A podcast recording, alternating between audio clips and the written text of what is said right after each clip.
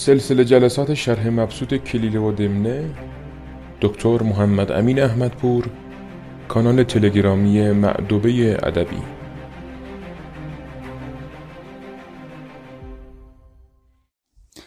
به نام خدا با سلام. خدمت دوستان و شنوندگان گرامی شرح کلیله و دمنه. در هفته قبل ظاهرا قسمتی از حرف زدن من ضبط نشده بود و عواست کار باقی موند.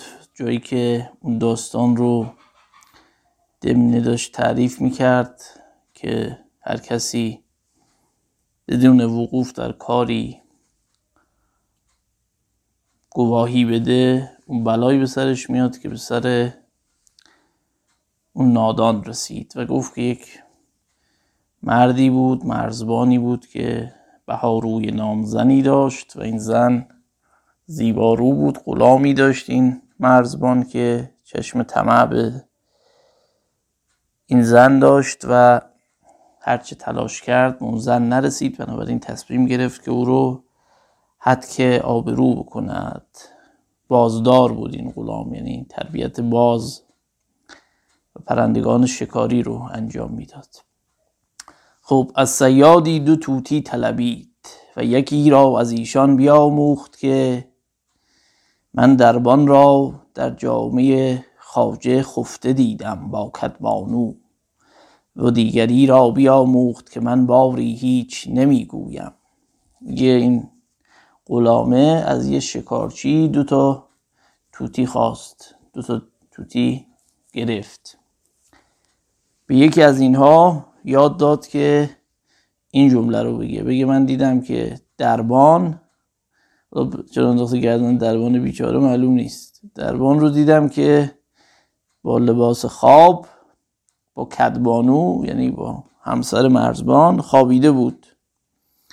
میگه اون یکی توتی هم گفت که من هیچی نمیگم. این دوتا جمله رو به اینا یاد داد. خب می‌دونید که در میان پرندگان بعضی پرنده ها خب هوش بیشتری دارند. مثل کلاق قراب می‌تونن صحبت کنن مرغ مینا توتی. اینا پرندگانی هستند که قابلیت سخن گفتن دارند. حالا توتی از قدیم به دلیل زیبایی پر و بالش و اون نقش و نگاری که انواع مختلفش داشت خیلی محل توجه بود. دیگه همین امروز هم حالا انواع توتی و توتیسان ها از عروس هلندی بگیرید تا خود توتی ها مثلا کاسکو ماکاو کاکاتو اون. حالا من خودم خیلی به گالا علاقه دارم. توتی سرخ رنگ تقریبا صورتی رنگ خیلی زیبایی البته دوست ندارم پرنده ای رو در قفس نگه دارم ولی خب از باب پرنده نگری به گالا علاقه دارم که توتی زیبایی است. حالا از قدیم این رو البته ایران خوب نداشت. یعنی توتی پرنده نواحی استوایی و نیم استوایی است. مثل مثلا هندوستان بخشایش یا در مثلا آمریکای جنوبی قسمت های از آمریکای لاتین این پرنده وجود داره یا در مثلا قسمت های از استرالیا یا توتیسان ها بر شکل. این رو در عربی بهش میگن ببقا در انگلیسی میگن پروت و پرنده است که ارز کردم از قدیم به دلیل اینکه می‌تونه صحبت کنه و این خیلی کار سختیه. ببینید انسان وقتی می‌خواد صحبت کنه ببینید چند سال طول می‌کشه تا یک بچه چقدر میشنوه چقدر آزمون و خطا می‌کنه تا می‌تونه جملاتی رو درست ادا کنه. در ابتدای کار جملات رو غلط میگه اصلا نمی‌تونه جمله بگه کلمات نامفهومی رو میگه. یعنی این تلاش خیلی طولانی است. مثل اینه که یه انسانی بخواد به زبان حیوانات حرف بزنه. ببینید آیا ممکنه؟ حالا این رو در نظر بگیرید که یک پرنده میاد با زبان موجود دیگری حرف می‌زنه. و این صحبت کردن دیگه. حالا یه بار تقلیده. مثلا خب داریم مرغ لیر در قسمت های از مثلا حدود استرالیا و نیوزلند و اینا. اونجا این پرنده تقلید هر صدایی رو در میاره. یعنی از صدایی که تو طبیعت هست تا جدیدن حتما دیدم صدای بچه در آورده بود در یک باغ وحشی. صدای اره برقی شاتر دوربین صدای آژیر پلیس دزدگیر ماشین ها خیلی عجیب این تقلید این پرنده. منتها حرف زدن یک چیز دیگه است. یعنی شما تعلیم کنید به یه پرنده ای با یه مغز کوچیک که بتونه حرف بزنه. اونم در حالی که تارآواها و سیستم گفتاری انسان و پستاندارها رو نداره. یعنی پرندگان به اصطلاح larynx ندارن syrinx دارند. یعنی یا به قولی syrinx دارن. به اینها اون دستگاه صوتی اونها جعبه صوتی اونها مثل انسان نیست که دو تا تار صوتی باشه. مثل یه لوله مانندیه که این هر کدومش می‌تونه جدا صدا تولید کنه. بنابراین پرنده می‌تواند برعکس پستاندارها و انسان مثلا هر کدوم از این قسمت های تولید کننده صوتش یک نوت جدا رو بزنه. به این دلیل می‌تونن آوازهای خیلی پیچیده بخونن. ولی خب اون کلماتی که از دستگاه آوای انسان بیرون میاد رو اینا ندارن. ببینید مثلا بسیاری از نخستین ها مثل مثلا بوزینه و اینها خیلی خیلی تقریبا همه اون ادوات صوتی رو که انسان داره اونها هم دارن. منتها مغز اونها این توان رو نداره که اینا فرمان بده و صحبت کنن. حالا توتی یا مثلا پرندهای دیگه که حرف می‌زنن حالا توتی بهتر از بقیه کلاق و مرغ مینا و اینا می‌تونن کلماتی رو یاد بگیرن. بدون اینکه لب داشته باشه مثلا زبان به اون شکل داشته باشه یا تاراوایی مثل ما داشته باشه میاد حرف حرف می‌زنه. یعنی جملاتی رو بهش تعلیم میدن و این می‌تونه اینها رو تقریبا خیلی شبیه تکرار کنه. و این خیلی خیلی عجیبه. اگه بهش فکر بکنیم که این پرنده مثلا به جای اینکه بعضی حروف خوب لبی هن دیگه. مثلا بنده الان واو رو اگه بخوام تلفظ کنم اگر لبام دخالت نکنه قابل به قابلیت تلفظ نداره نمی‌تونم تلفظش کنم. یا میم رو مثلا. حالا این پرنده میاد زبونش رو میاره جلو و جایگزین نقش لب می‌کنه با چه استایل عجیب غریبی. البته خب این تعلیمش هم کار ساده ای نیست در قدیم یه آینه میذاشتن. این پرنده عکس خودش رو می‌دیدین از پشت آینه یک حرفی رو می‌زدن بعد بهش جایزه می‌دادن. امروز هم البته با شرطی سازی جایزه دادن مثلا. یک حرفی رو میگن به شیرینی میدن باش دست می‌زنن تا مثلا خیلی هم پرنده پرخاشگری توتی بیشتر از مثلا بعضی روزا یک یا دو دقیقه نمیشه باش تمرین کرد. خسته میشه زود. خب از نظر حیوان خانگی هم خب خیلی مناسب نیست چون صدای خیلی نکره و جیغ مانندی هم داره. ولی خب اگه یاد بگیره خیلی شیرینه حضورش.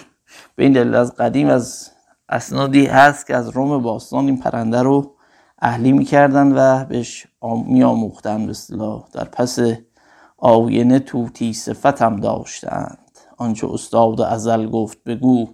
می‌گویم مقصود حضرت حافظ همینه دیگه که توتی رو چگونه در واقع سخن می آموختن به هر شکل من نمی‌خوایم جو در باب آناتومی هنجره و اینا بیش از این توضیح بدم. فقط این توضیح لازم بود که توتی به عنوان یک پرنده چگونه می‌تواند حرف بزند و این جملاتی رو یا کلماتی رو تعلیم بگیره و تکرارش کنه؟ خب میگه در مدت هفته این دو کلمه بیاموختن یه هفته این دو تا جمله رو یاد گرفتن تا روزی مرزمان شراب می‌خورد به حضور قوم. غلام در آمد و مرغان را پیش او بنهاد. ایشان بر حکم عادت آن دو کلمت می‌گفتند به زبان بلخی. مرزبان معنی آن ندانست. میگه یه روز مرزبان شراب می‌خورد. به حضور قوم اهل و خانه و اهل و ایال و اینا بودند. آره میگه مرغان رو پیش او بنهاد. این غلام پرنده ها رو آورد. میگه اینا به حکم عادت اون جملاتی که یاد گرفته بودن رو می‌گفتن به زبان بلخی یعنی به زبان بلخی به اینا یاد داده بود. خب می‌دونید بلخی از زبانهای ایرانی شرقی. محسوب میشه امروز تقریبا منقرض این زبان ولی خب درباره این زبان می‌دونیم. بعضی کلمات حتی تو همین کلیله و دمنه مثلا اون الفنجیدن و الفقدن و اینا داشتیم. الفقدن مال است این لغت بلخیه که وارد فارسی شده. و خب میگه این پرنده ها به زبان بلخی صحبت می‌کردند. بله. شیرین هم بوده این زبان. سعدی حالا یادم اومد همینجوری. میگه شاهدی. زاهدی در سما و رندان بود. زان بیان گفت شاهدی بلخی. گر ملولی ما ترش منشین. که تو هم در میان ما تلخی. حالا میگه به زبان بلخی به اینا یاد داده بود میگه مرزبان معنیان ندانست. لکن به خوشی آواز و تناسب صورت احتزاز مینمود. میگه خوشش میماندی پرنده حرف می‌زدن. کیف می‌کرد لذت می‌برد. احتزاز مینمود به این معنیه مرغان را به زن سپرد تا تیمار بهتر کشد. میگه به پرنده ها رو داد به همسرش گفت که بهتر نگهداریشون کنه. و یک چندی بر این بگذشت. میگه روزگاری سپری شد طایفه ای از اهل بلخ میهبان مرزبان آمدن. یه گروهی از بلخ اومدن مهمانی. چون از تمام خوردن فارغ شدن در مجلس شراب نشستند. وقتی غذا تمام شد خب قدیم رس بود. الان هم هست. امروز اون کشورهایی که گلاب بروتون از این چیزا می‌خورند حالا میشینن. یه واینی هم حالا می‌زنن بعدش ممکنه یه اسکاچی هم مثلا آره گلاب بروتون بخورن.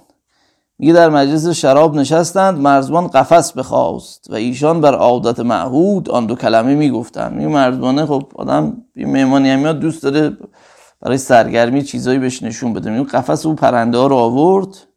حالا قفس در عربی با صاد در فارسی با سین نوشته میشه. بله. میگه قفس پرنده رو آورد میهمان. این دو کلمه رو گفتن توتیان دو تا جمله که بهشون یاد داده بود رو گفتند. میهمانان سر در پیش افکندند و ساعتی در یکدیگر نگریست. میگه اینا خجالت کشیدن دیگه. این چی بود؟ داشت می‌گفت درباره زن مرزبان. میگه به هم یه ساعت هم حالا یک ساعت منظور زمان مشخصی نیست. این زمانی مثلا به هم نگاه می‌کردند. آخر مرزبان را سوال کردند تا وقوفی دارد بر آنچه مرغان می‌گویند. گفتن بهش آقا می‌دونی چی میگن؟ اینو گفت نمی‌دانم چه می‌گویند. اما آوازی دلگشای است. میگه ما که نمی‌فهمیم چی میگه ولی زیباست. یکی از بلخیان که منزلت تقدم داشت معنی آن با او بگفت. میگه یکی از اون اهل بلخ که مثلا حالا پیرتر بود یا بزرگ قوم بود معنی جملاتی که این دوتا توتیه بی تربیت می‌گفتن رو با این گفت دست از شراب بکشید و معذرتی کرد. میگه دیگه شراب هم نخوردن اون اهل بلخ. گفتند که اصفایی کردن گفتن که در شهر ما رسم نیست. در خانه زن پریشان کار چیزی خوردن. گفتن تو شهر ما رسم نیست بریم تو خانه آدم زناکار پریشان کار به این معنی دیگه. چیزی بخوریم.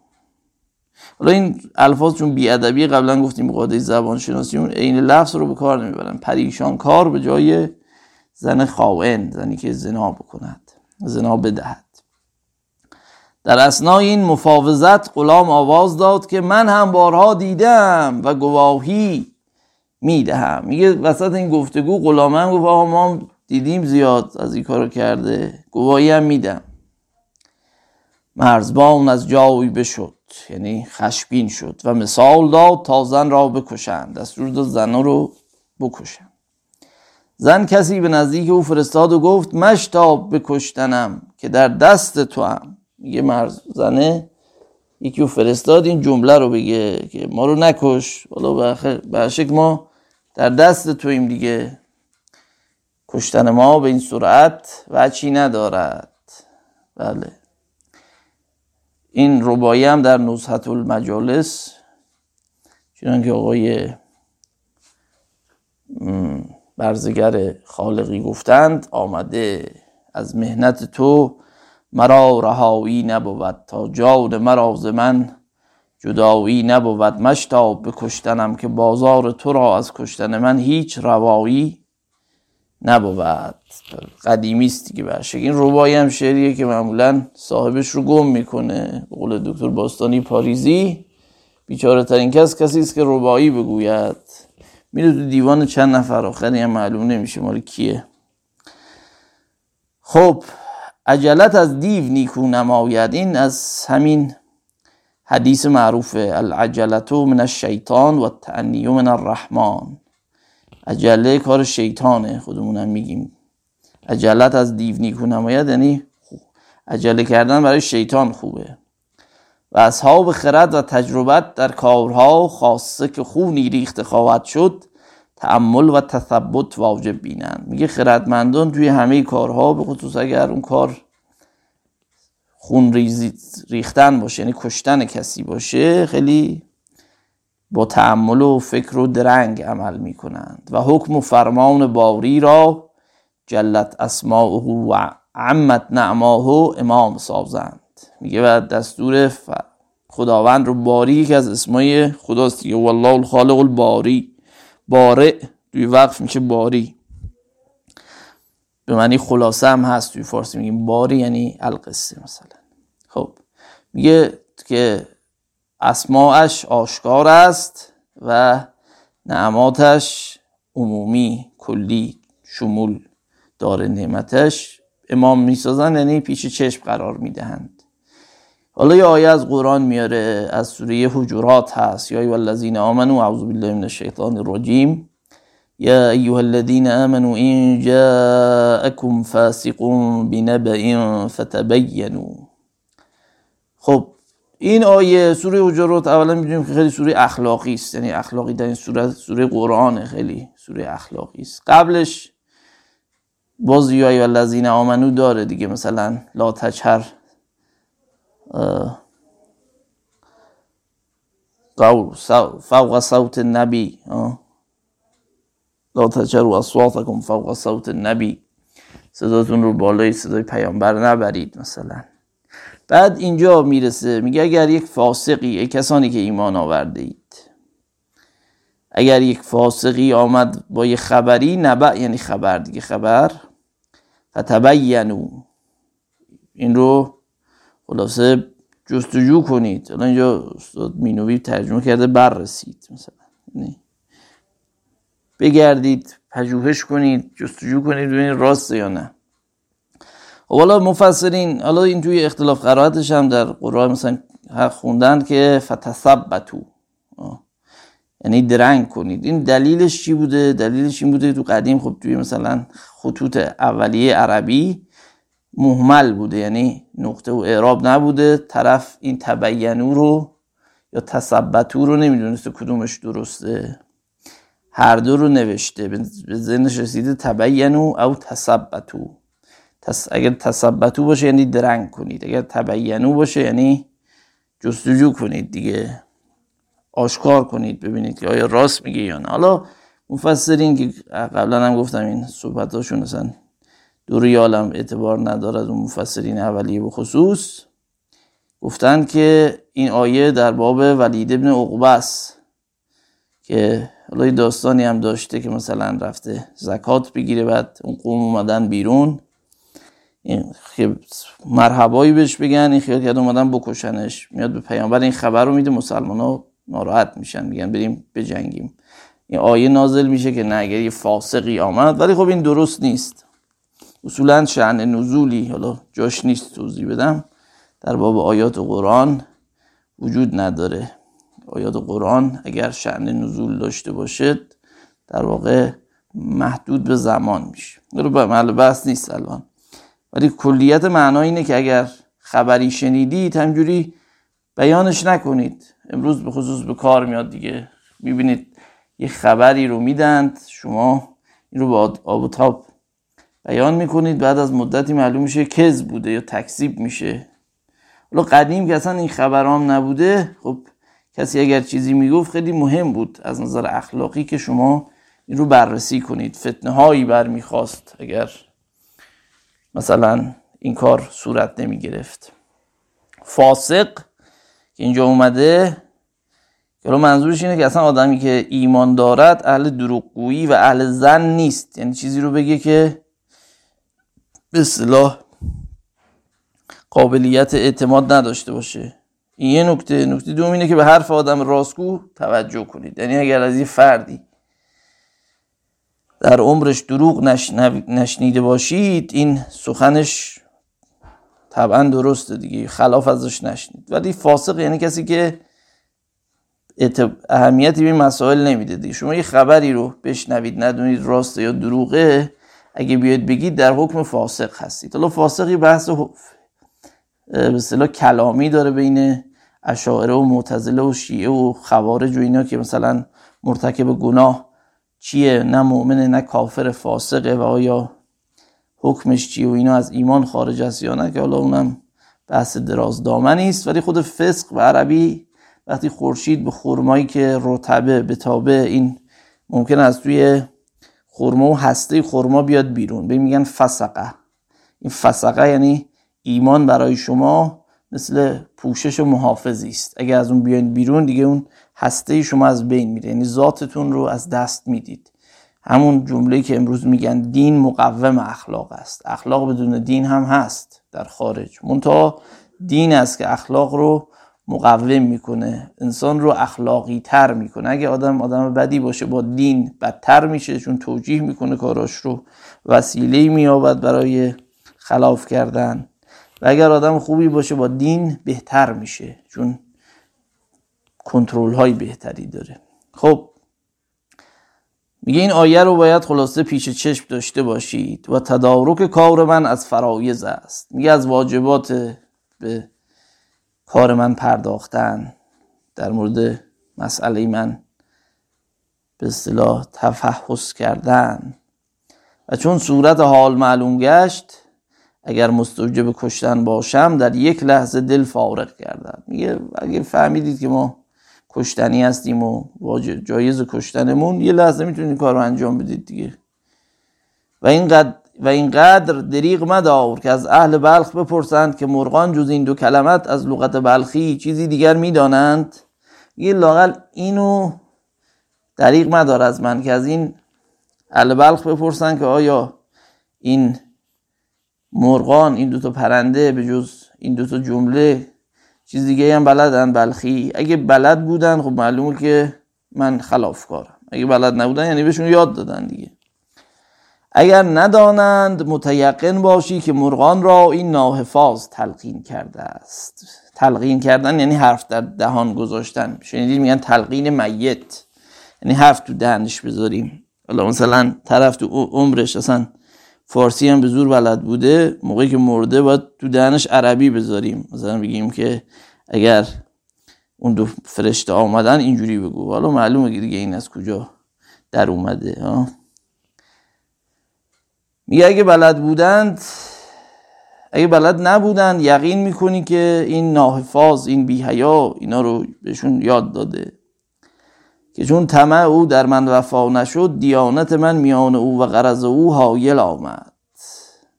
و دیانت من میان او و غرض او حایل آمد. این رنگ آمیخت. رنگ آمیختن به معنی هیلگری کردن دیگه. آره اون شعر غزل خیلی معروفی هم داره. جناب حافظ که دلم رمیده لولی وشیست شورانگیز دروغ وعده و قتال وعظ و رنگامیز. بله این رنگامیز به کسی که مثلا فتن انگیزی بکنه دیگه هیلگری بکنه. خب حالا اونجا البته با آرایش کردن و اینا هم ذهن متبادر میشه در اون غزل خاجه. خب میگه این هیله که این زده اگرم دیدی که بلد نیستن این طمع کرده بود که با ما در بیامیزه وقتی دید که نمی‌تونه این کار رو کرد.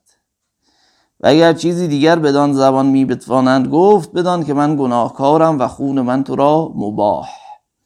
یا اگه چیز دیگه هم بلدن بگن خب یقین بکن که من گناهکارم و خونم برای تو مباح. اباحه یعنی جایز بودن دیگه. حالا این اصطلاحات اصطلاحات اصوله. مثلا داشتیم اینجا فریزه اباحه که شافعی اول وضع کرده در اهل سنت. حالا علمی است به نام علم اصول که حالا اصلا علم خوبی هم نیست به هیچ وجه. حالا فرصت نیست در باب این صحبت کنم ولی خب در شیعه و اهل سنت جز علمای سخت محسوب میشه. قواعد مختلفی داره دیگه. همه قواعد اصولی است که از اینها چیزهای مختلف در میارن که مثلا امر در شرع چه حکمی دارد نه چه حکمی دارد. خب مرزمان شرط احتیاط به جای آورد و مقرر شد که زن از آن مبراست. میگه مرزمان شرط احتیاط این چیزایی که زن خواسته بود رو اجرا کرد معلوم شد که زنه بیگناهه. کشتن او فرو گذاشت و بفرمود تا بازدار را پیش آوردند. یه دستور داد که اونو نکشند و بازداره رو بیارن اون غلامه رو بیارن. تازه در آمد که مگر خدمتی کرده است. تازه در آمد یعنی شادمان اومد وارد شد. خیال کرد که مثلا یه خدمتی کرده می‌خواد پاداش بهش بده. بازی در دست گرفته یه بازی هم در دستش بود. زن پرسید که تو دیدی که من این کار می‌کردم؟ گفت تو دیدی؟ گفت آری دیدم. بازی که در دست داشت بر روی او جست و چشمهاش برکند. اون پرنده که دو دستش بود بازه.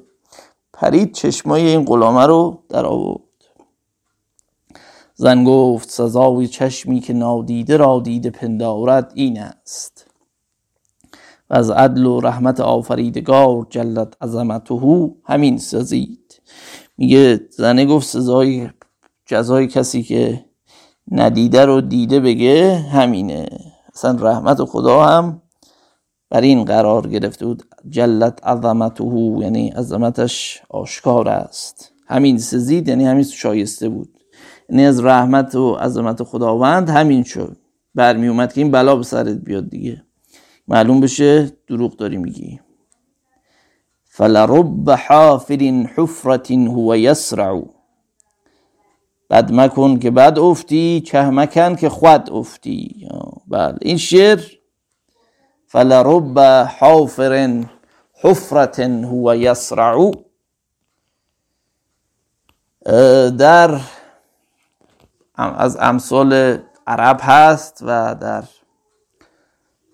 دیوان اون شاعر معروف که در زمان پیامبر هم بود حسان ابن ثابت. بله.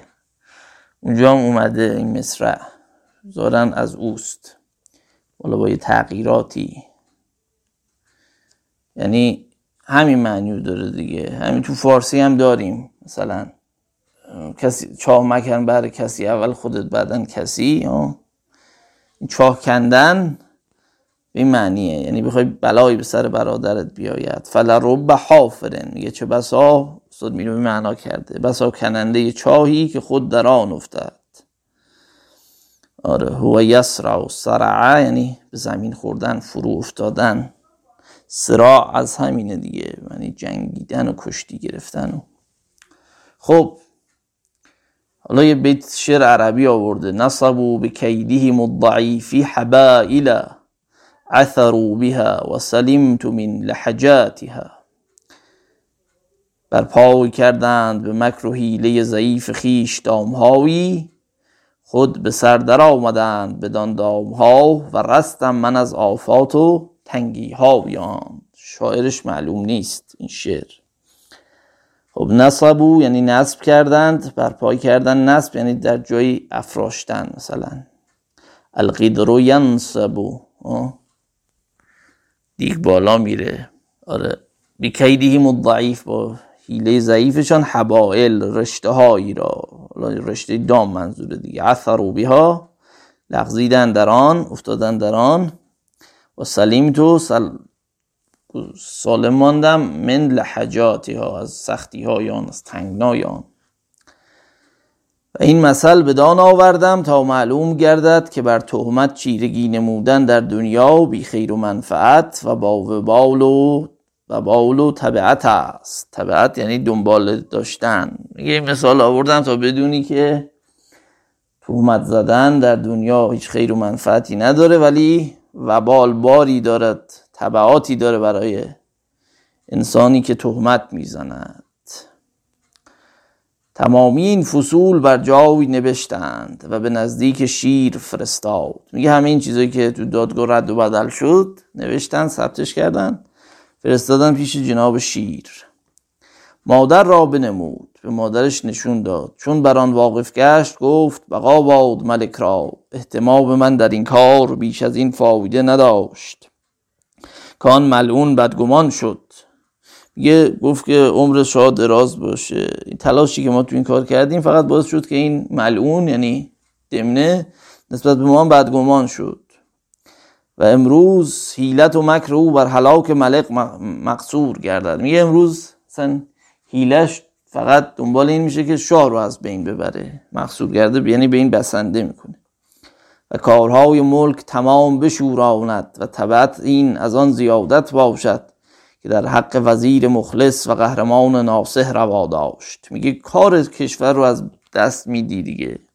بلایی به سرت میاره که این بلا خیلی بدتر از اون طبعاتی باشه که با کشتن اون وزیر مخلص تو پیش آمد یعنی شنزبه. این سخن در دل شیر موقع عظیم یافت. خب شیر معمولا شاه کاری به کار کسی ندارن مگه کسی که بخواد حکومتشون رو از بین ببره؟ به این میگن جرم سیاسی امنیتی. به اندیشه بر هر چیزی و هر جایی کشید. میگه به هر چیزی فکر کرد. پس مادر را گفت بازگوی. این مادر را این را در معنای حرف اضافه است یعنی پس به مادر گفت. بازگوی از کدام کس شنودی تا آن مرا در کشتن دمنه بهانه ای باشد؟ میگه بگو بینیم از کی شنیدی تا یه دستاویزی باشه برای اینکه دمنه رو بکشم.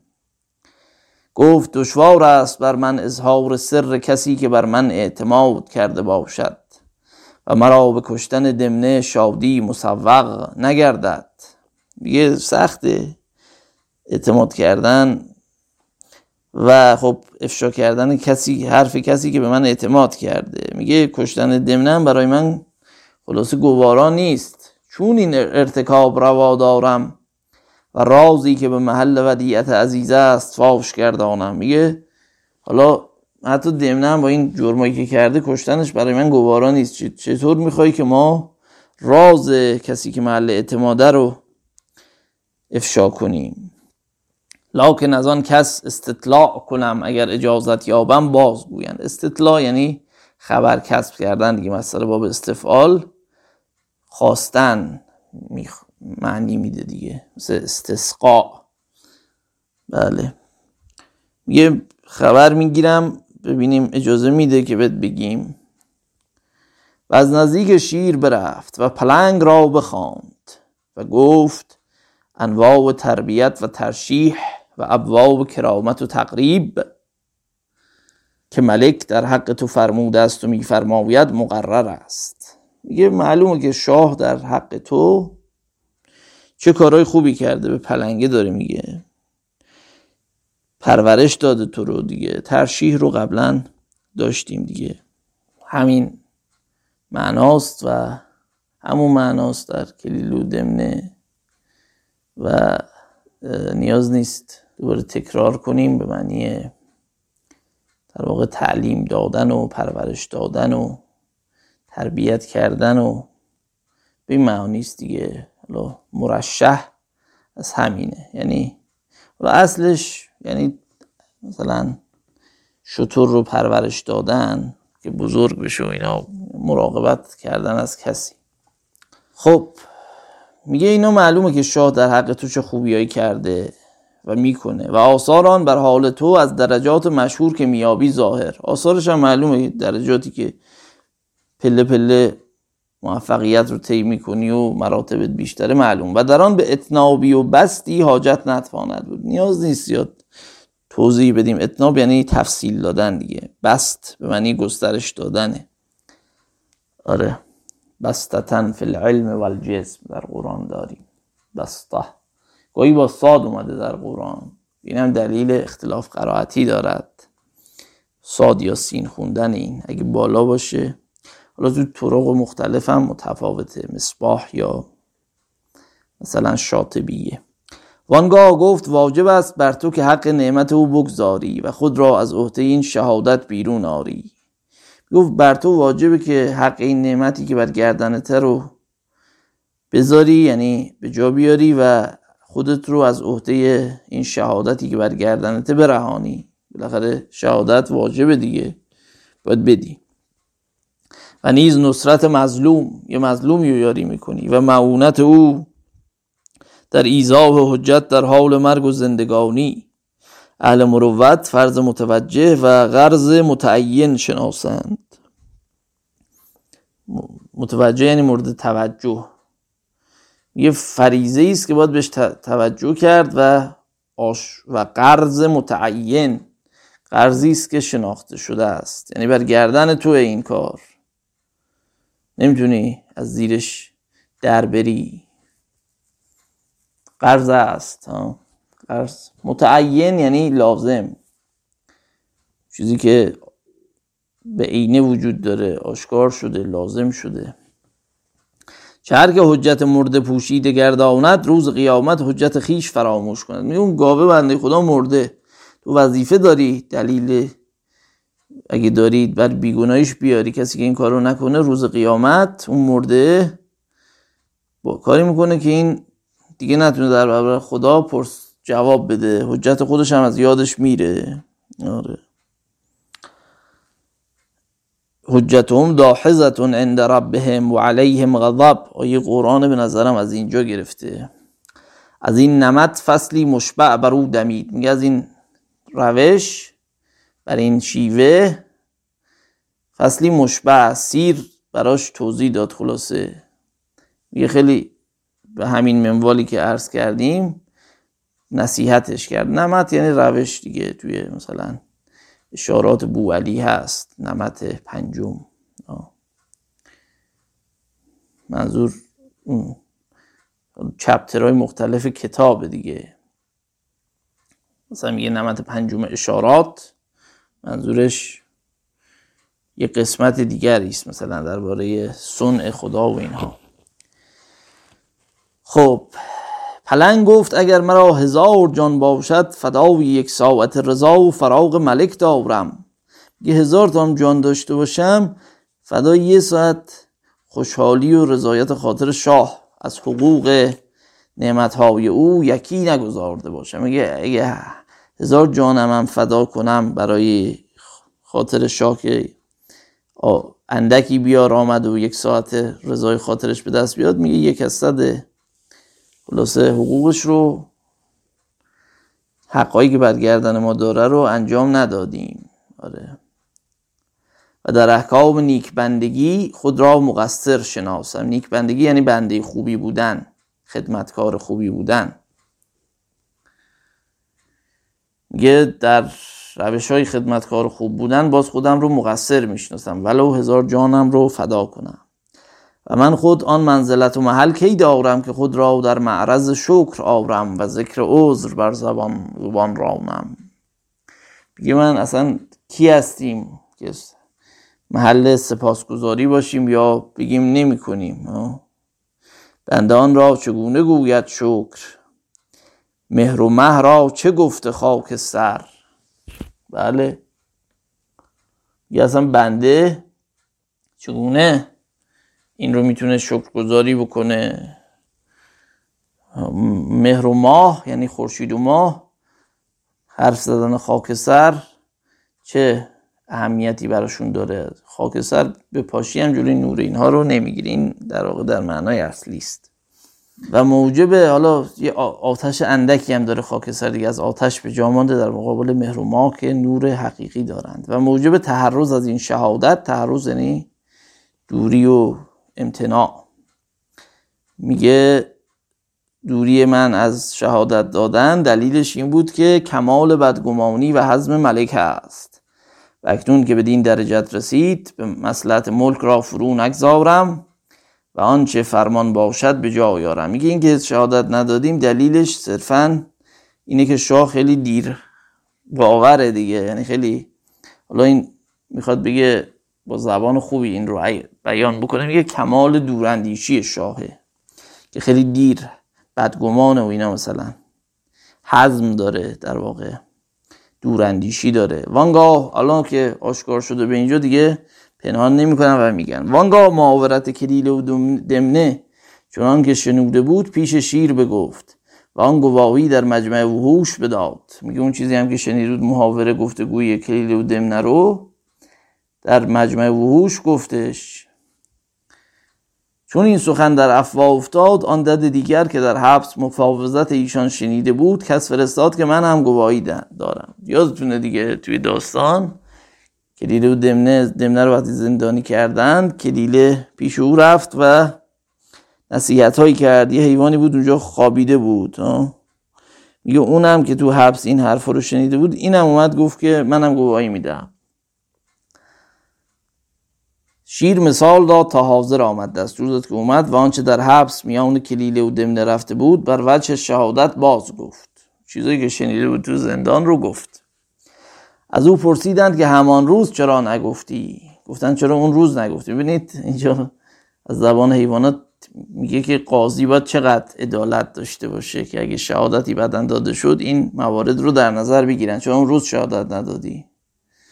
گفت به یک گواه حکم ثابت نشدی. من بی منفعتی تعذیب حیوان روا ندارم. گفت که با یک گواه ثابت نمی‌شد. من بدون که سودی داشته باشه حیوانی رو موجود زنده ای رو دوست ندارم. مجازات کنند شکنجه کنند. بدین دو شهادت حکم سیاست بر دمنه متوجه گشت. شیر بفرمود تا او را ببستند و به احتیاط باز داشت و تومه او باز گرفت و ابواب تشدید و تعنیف تقدیم نمودند تا از گرسنگی و تشنگی بمرد. میگه با این دوتا شهادت سیاست سیاست این شکنجه اصل لغتش دیگه. چون قدیم ابزار اصلیش این کار بوده. آره. مثل ریاضت تربیت اسب. میگه خلاصه غذا بهش ندادند. آره. اینم روش های کشتن در قدیم روش های مختلفی بوده دیگه. یکیش همین بوده. غذا به کسی ندهیم مثلا. یا غذا به کسی زیاد بدهیم مثلا اسکافیسم اون کاری که داریوش می‌کرد. غذا می... طرف مینداخت توی قایقی غذا بهش می‌داد زیاد که اسهال بشه. شیرینی و اینا هم زیاد میختن تو قایق اینو تو رودخونه مینداختند. بعد این کسافت به خودش میگرد دو تا قایق هم مواظب این بودن که این در نره. بعد از چند روز حشرات این کر می‌زد بدنش می‌گفتن اسکافیسم. زنده زنده خودش می‌دید که میمیرد. این غذا زیاد دادن بوده در قدیم. حالا غذا ندادن هم داشتیم دیگه. مینداختن از گرسنگی که اونم خیلی مرگ زجرآوری است. این قدیم جنون هایی داشتن برای کشتن افراد. از این روش. حالا توی کلید عربی هست که با مثلا او رو به قتل رسوند. با شدت البته. اینجا یه جور دیگه است. تشدید و تعنیف یعنی سخت گرفتن و درشتی کردن یعنی شکنجه کردن. عاقبت مکر و فرجام بقیه چونین باشد. بقیه یعنی درازدستی و تجاوز و ظلم. یه عاقبت مکر اینه. این دمنه بنده خدا رو هم کشتند. والله یعصمنا و جمیع المسلمین من الخطأ و الزلل بمنه و رحمته و حوله و قوته. یعنی خدا ما رو جمعی مسلمین رو از خطا و لغزش نگاه دارد به منتش و رحمتش و قدرتش و نیرویش. استاد مینوی ترجمه کرده دیگه. خداوند ما و جمعی مسلمانان را از خطا و لغزش نگاه دارد به بخشش و بخشایش خیش و توانایی و نیروی خیش. خب اینجا باب بازجست کار دمنه هم تموم میشه و دیگه شخصیت کلیله و دمنه از کل این کتاب بیرون میرن. دو تا باب اصلی یعنی باب الاسد و الثور و باب الفحص امر دمنه. تو این دو تا باب کلیل و دمنه حضور داشتن و به این دلیل به این کتاب گفتن کلیل و دمنه. دیگه توی بخش بعدی اینها نیستن. حالا تو این قصه شما داستان چی رو خوندید؟ از نظر اخلاقی حالا بحث سیاسیش به کنار که چه درسهایی که نداشت. عرض کردم که واجبه بر سیاست مداران که اون باب رو حتما بخونند و بر قضات و وکلای مدافع و اینها هم واجبه که این باب رو ببینند. اما از نظر دوستی و اخلاقی هم بود. یعنی آدم نباید دوستیش رو با کسی به سخنچینی کسی از دست بده. تا خودت از کسی چیزی ندیدی نباید قضاوت بد بکنی. خب قسمت هم از باب بعدی بخونیم که انشاءالله اگر عمری بود ادامش رو در جلسات بعدی هفته های بعدی خواهیم خواند و پی خواهیم گرفت. باب الحمامت المطوقه مطوقه والجرز والغراب والسلحفات والضابیه خب میگه باب کبوتر مطوقه یعنی کبوتری که توی فارسی خودش ترجمه کرده باب دوستی کبوتر و زاغ و موش و باخه و آهو. مطوقه یعنی توقی داشته باشه در گرد گردنش. مثل توقی فیلم علی حاتمی یه فیلم داره. توقی فیلم قشنگی هم هست. آقای وسوق به روز وسوق بازی کرده. جورز به معنی موشه. منطقه موش دشتی کلاک موش به اصطلاح. وقتی عرب می‌خواد موش خانگی موش عادی رو بگه میگه فعر. وقتی می‌خواد موش صحرایی رو مثلا بگه که تو انگلیسی بهش میگیم رات به موش خانگی میگیم ماوس. به اینا معمولا میگن عربا میگن جرز به اون موش عادیا موش خونگی میگن فعر. غراب که کلاق سلحفات هم لاک پشته و ضابی هم هنوز داریم دیگه آهو ابو ضابیه. که امروز میگن ابو زبی خب رای گفت به رحمن را که شنودم مثل دو دوست که به تزریب نمام و ساویت فتان چگونه از یکدیگر مستزید گشتند. میگه پادشاه به رحمن گفت که خلاصه مثل دوتا دوست رو که با سعایت سخنچینی نمام نمام سخنچین دیگه نمیمتگر فتان فتنگر چگونه از هم دور شدند؟ مستزید یعنی دلگیر شدن قبلا هم داشتیم دیگه. و به عداوت و مقاتلت گرایید به دشمنی و جنگ شد. تا مظلومی بیگناه کشته شد و روزگار داد وی بداد. میگه تا جایی رسید که یه مظلومی بیگناه کشته شد و روزگار انتقام او رو گرفت که حدم بناوی باوری از اسمهو مبارک نباشد. حدم یعنی خراب کردن. میگه ویران کردن بنایی که خدا درست کرده اسم او عزیز است از اسمهو یعنی اسمش عزیز است. میگه مبارک نیست. منظور حدم بنا یعنی ویران کردن بنا. منظور هر چیزی که خدا خلق کرده دیگه. موجودات هم بنای خداوند هستند. خسرو اینا رو تشبیه کرده به نهال. خلق تمامی همه نهال خدا بیند هیچ نه بشکن از این نهال و نه بفکن. تو قرآن هم گفته گفته کشتن یک انسان به منظری کشتن همه انسان هاست. و من قتله و من قتل الناس و نما قتل الناس جمیعا. اگر یه نفر رو بکشی انگار کل بشر رو کشتی. انسان ها رو از روز خیلی مهمه این خون در اسلام از اخلاقی. و عواقب آن از وبال و نکال خالی نماند. نکال به معنی عذاب کردن. این هم در قرآن اومده. نکالم من الله. در باب سارق. و بالم که گفتیم بار و وزری که برگردن بیاید.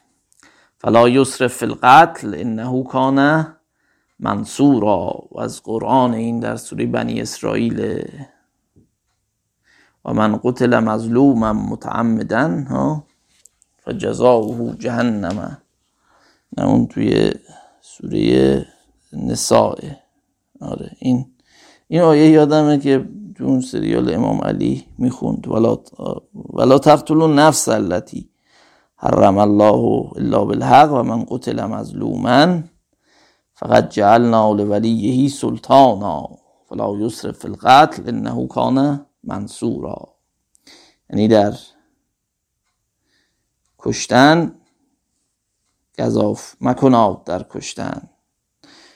یعنی منظورش اینه که بیش از اون حقی که بعد قاتل داری دیگه نباید مثلا بری خانوادش هم بکشی یا شکنجهش بکنی. نه. نه کانه منصورا یعنی او حمایت شده است.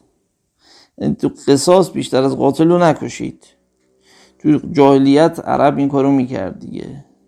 امروز هنوز داریم تو حتی تو ایران بعضی منطقه که فقر فرنگی دارن مثلا یه نفر رو کشته میره خانوادهش رو می‌کشه مثلا.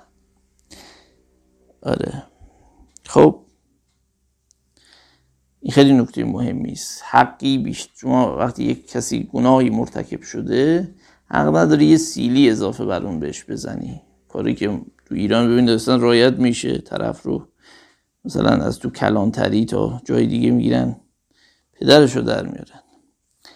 خب اکنون اگر میسر گردد بازگوی داستان دوستان یک دل و کیفیت مقالات و افتتاح معاخات ایشان و استمتاع از ثمرات مخالصت و برخورداری از نتایج مصادقت. میگه اگر الان اگر امکان پذیر داستان دو تا دوست رو گفتی که جدا شدن و یکیشون کشته شد و نمام فتنگری کرد و به سر اون نمام چی اومد اینا رو گفتی. اگر امکان داره داستان دو تا دوستای یک دل رو بگو این دفعه. از کیفیت موالات یعنی دوستیشون و افتتاح مواخات مواخات یعنی برادریشون و استمتاع و تمتع بردن بهره بردن از ثمرات مخالصت خالص بودن دوستی مخلص با هم داشتن و برخورداری از نتایج مصادقت برخورداری از نتیجه دوستی مصادقه صدق. اصلا دوستی از همین ریش است دیگه چون دوست نباید به دوست دروغ بگه گفتن صدیق ها صدیق. بله یوسف و ایوها الصدیق. و افتنا فی سبع بقرات سمان. بله. خیلی حق مهمی است دوستی صداقت در دوستی. صدیق بودن و صدیق بودن این خیلی مهمه. خب عرض کردیم که دوست میگن صدیق از این معنا که باید صدیق باشد یعنی بسیار راستگو هم باشد. خب مصادقت اینا قبلا گفتیم باب مفاعله به معنی با همکاری رو کردن. مصادقه یعنی با هم صدق داشتن دیگه. برهمن گفت هیچ چیز نزدیک اقلا در موازنه دوستان مخلص نیاید. میگه برهمن گفت هیچ چیزی نزد اقلا وزنش مثل دوستای یک دل نیست و در مقابله یاران یک دل ننشیند. که ایام راحت معاشرت خوب از ایشان متوقع باشد و در فترات نکبت مظاهرت به صدق از جهت ایشان منتظر. میگه وقتی در ایام خوب و خوشی هستی خب معاشرت خوب از اینا متوقع هست. یعنی خب اخلاقش خوب باشه دیگه وقتی تو ایام عادی. و در فترات نکبت فترات یعنی سستی و درنگ. یعنی فاصله که بین خوشبختی و بدبختی باشه. نکبت یعنی بدبختی در اصل بادی است که در واقع همون نکبا مثل نکبا یعنی آسیب بزنه مصیبت به باد بیاورد. بله. در ایام مصیبت هم مظاهرت یعنی هم پشتی زهر یعنی پشت دیگه در عربی. به صدق یعنی پشت دوست رو بگیره تو ایام سختی مشقت. خاقانین رو زیبا فرموده نکبت. چه جای راحت و امن است دهر با نکبت. چه روز باشه و سید است. دشت پر نکبا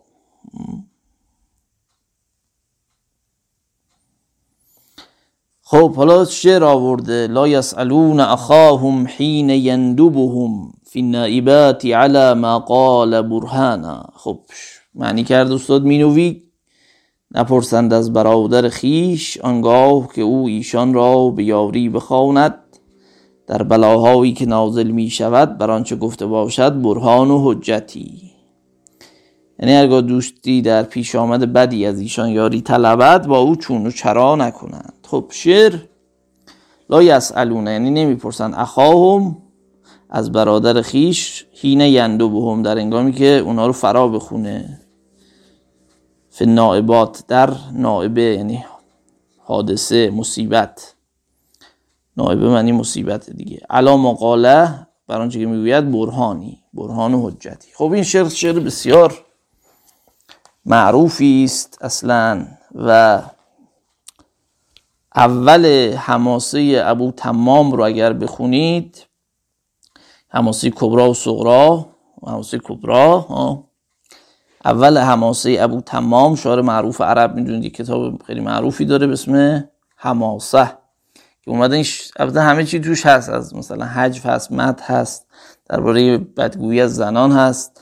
ولی خب چون بیشتر کتاب درباره حماسه است و خیلی شعر زیبایی توش انتخاب کرده که از شعرهای مختلف انتخاب کرده کامل هم نیست. از هر شعری تیکه آورده. معروف به حماسه ابو تمام و خیلی بهش حسد هم بردن دیگران در حسن قریحه و شعرشناسی او. شعرشناسی خیلی مهمه.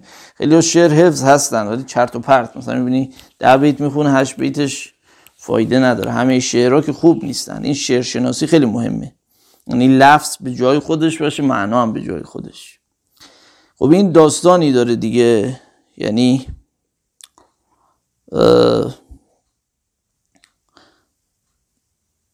این اول حماسه ابو تمام با همین شعر شروع میشه. لا یسالون اخاهم حین یندبهم. حالا البته این یک بیتی است از اون هفتش بیتی که قریت ابن اونیف گفته که معروف بود که این شطور داشت.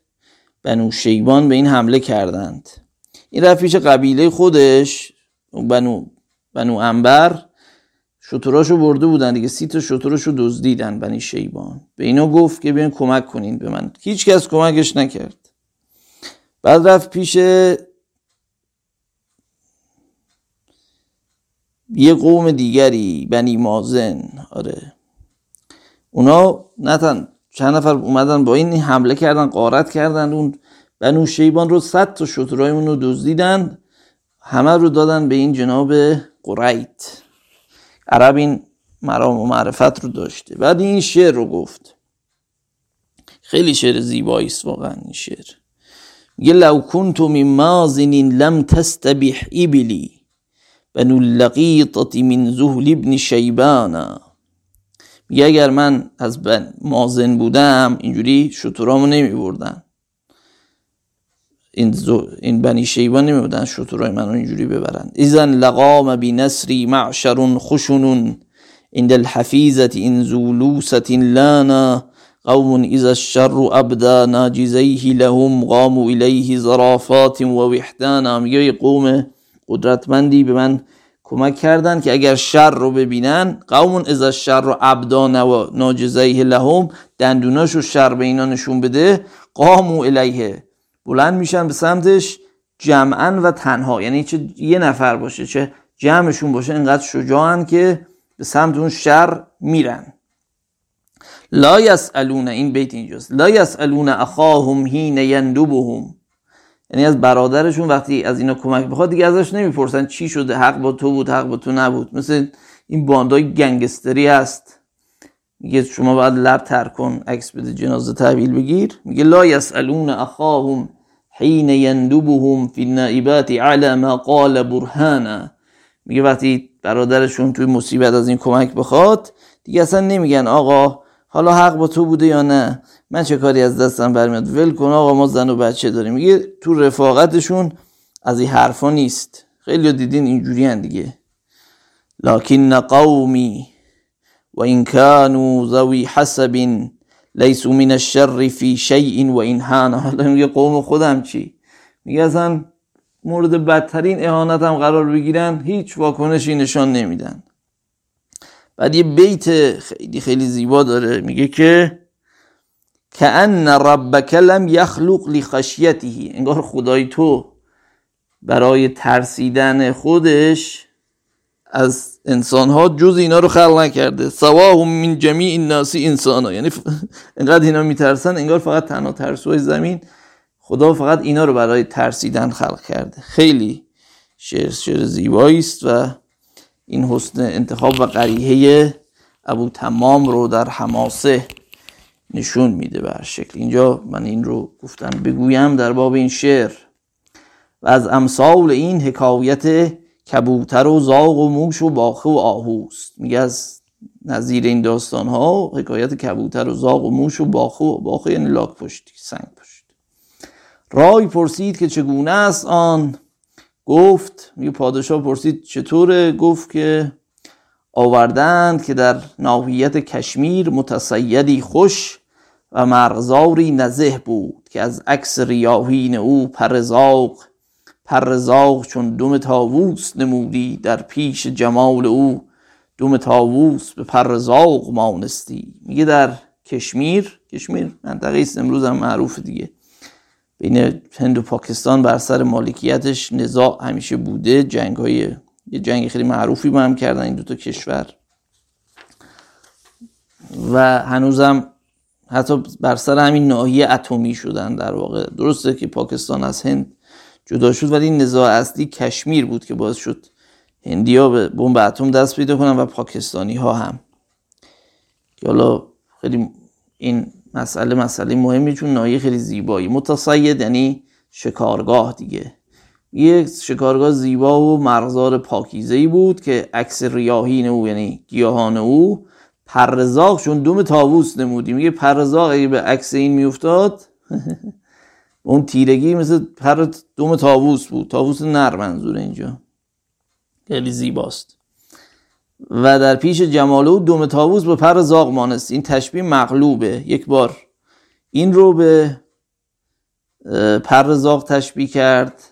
گفت پرزاق میشه. دوم تاووس یه بار گفت دوم تاووس میشه پرزاق حالا تشبیه مغلوب مغلوب رو توی ادبیات یک عنوان دیگه هم دارند یعنی مثلا اگر چون مشبه به باید اعرف و اجلا باشد به اصطلاح. مثلا میگن اگر شما ماه رو جمال دوست رو به ماه تشبیه می‌کنی. حالا ماه رو این بار به جمال دوست تشبیه بکنی ها؟ این به اینم تشبیه مغلوب میگن در واقع و چول خلیفت هینه یمتدیحو آره یه شعر معروفی داریم توی کتاب بلاغی. شعره رو میارن. بله. میگن که این مثلا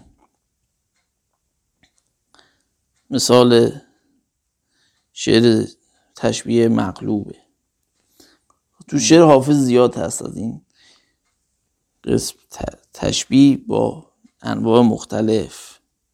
چون شعری که آورده حافظ. زین آتش نهفته که در سینه من است. خورشید شعله است که در آسمان گرفت. خب همه مثلا چیز نورانی و شعله ور رو خورشید نسبت میدن دیگه تشبیه می‌کنن. حالا میگه خورشید این چیزی که سینه ماست یک شعله از اینه که در آسمان گرفته از اون چیزی که تو سینه ما بوده. آره اون غزال حسنت به اتفاق ملاحت جهان گرفت آری به اتفاق جهان می‌توان گرفت. افشای راز خلوتیان خواست کرد شم شکر خدا که سر دلش در زبان گرفت. زین آتش نهفته که در سیده من است خورشید شعله است که در آسمان گرفت. بیت بعدیش هم باز همین جوریه یعنی تشبیه مغلوبه. از نظر وجه شبه می‌خواست گل که دم زند از رنگ و بوی دوست. از غیرت سبا نفسش در دهان گرفت. خب همه زیبایی رو به, به گل تشبیه می‌کنن میگه گل می‌خواست بگه که ما مثل دوست زیبارویی میگه سبا کاری کرد که خلاصه نگه. نفسش بگیره. اینو نگه. حالا بگذاریم که سبا مثلا کی میوزد و این حرفا به جای خود. حالا به هر شکل اینجا این تشبیه رو کرده دیگه. درفشان لاله در وی چون چراغی ولی که از دود او بر جانش داغی خب لاله وسطش یه سیایی هست دیگه لاله نومان اون سیایی وسط لاله به خاطر خلاصه دود هرمانی است که از زیبایی این دیده داغی بر جانش نهاده. بله که چرا مثل این نیستم شقایق بر یکی پای ایستاده چو بر شاخ زمرد جام باده. این بیت هم که معلوم هم نیست شعرش کیه. از قدیم مثال می‌زدن برای یه تشبیه مرکب. از حیث اینکه وجه شبه مرکب باشه دیگه. شقایقی که بر یکی پای ایستاده مثل چیه؟ مثل بر شاخ زمرد جام باده. آره. این تشبیه رو برای وجه شبه مرکب همیشه مثال می‌زنن. خب لاله رو تش... شقایق رو تشبیه که رو ساقش ایستاده گفته مثل یه جام شراب سرخیه که برای یه پایه سبز رنگی مثلا. حالا شاخ به معنی اون شاخه خود شقایق سبز رنگ دیگه دسته پایه جام شراب هم اون رنگی که دارد رو و شراب سرخی که در درونش هست رو این تشبیه رو کرده.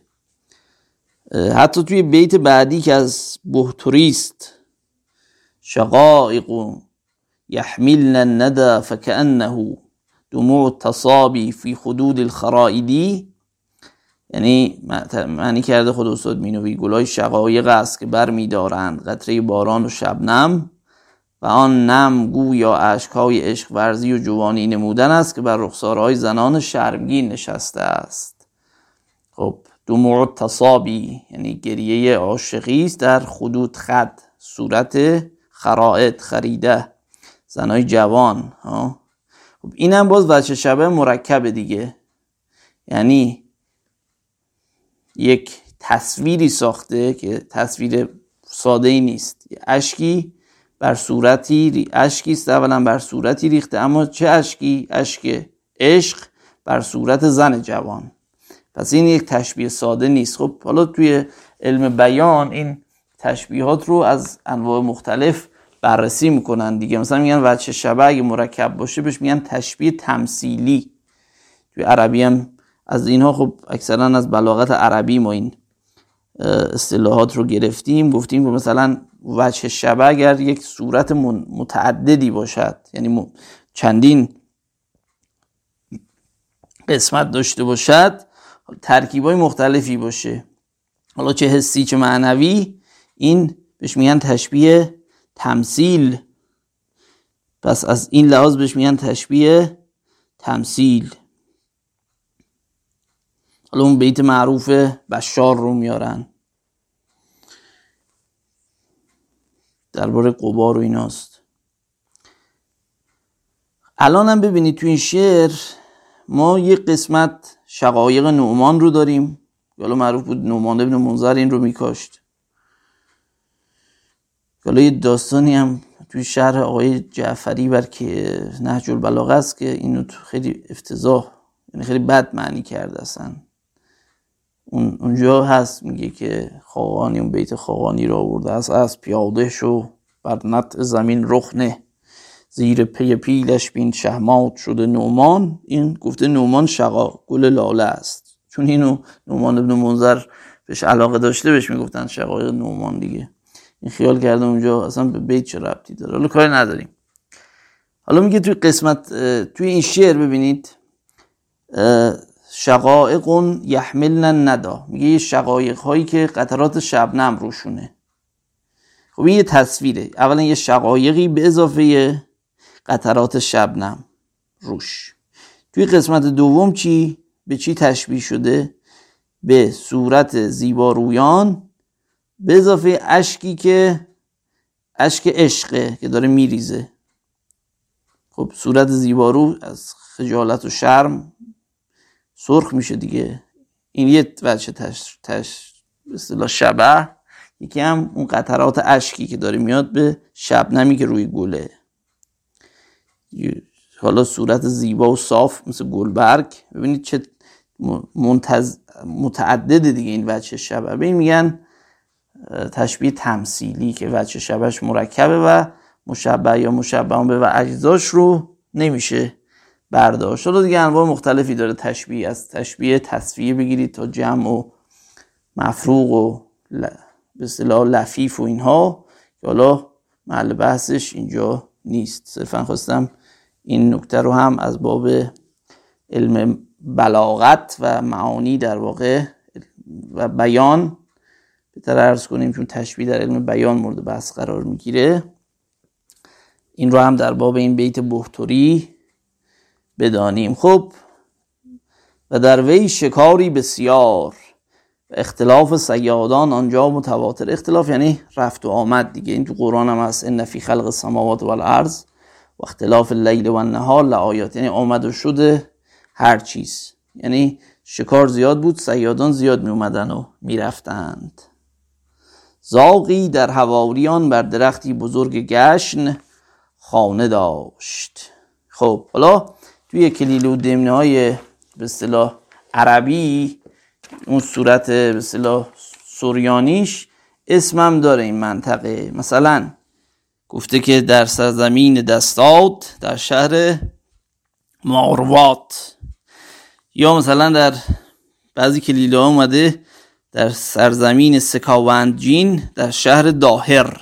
حالا توی کلیله دمنی فارسی اسم نیست اصلا اسم منطقه و شهر.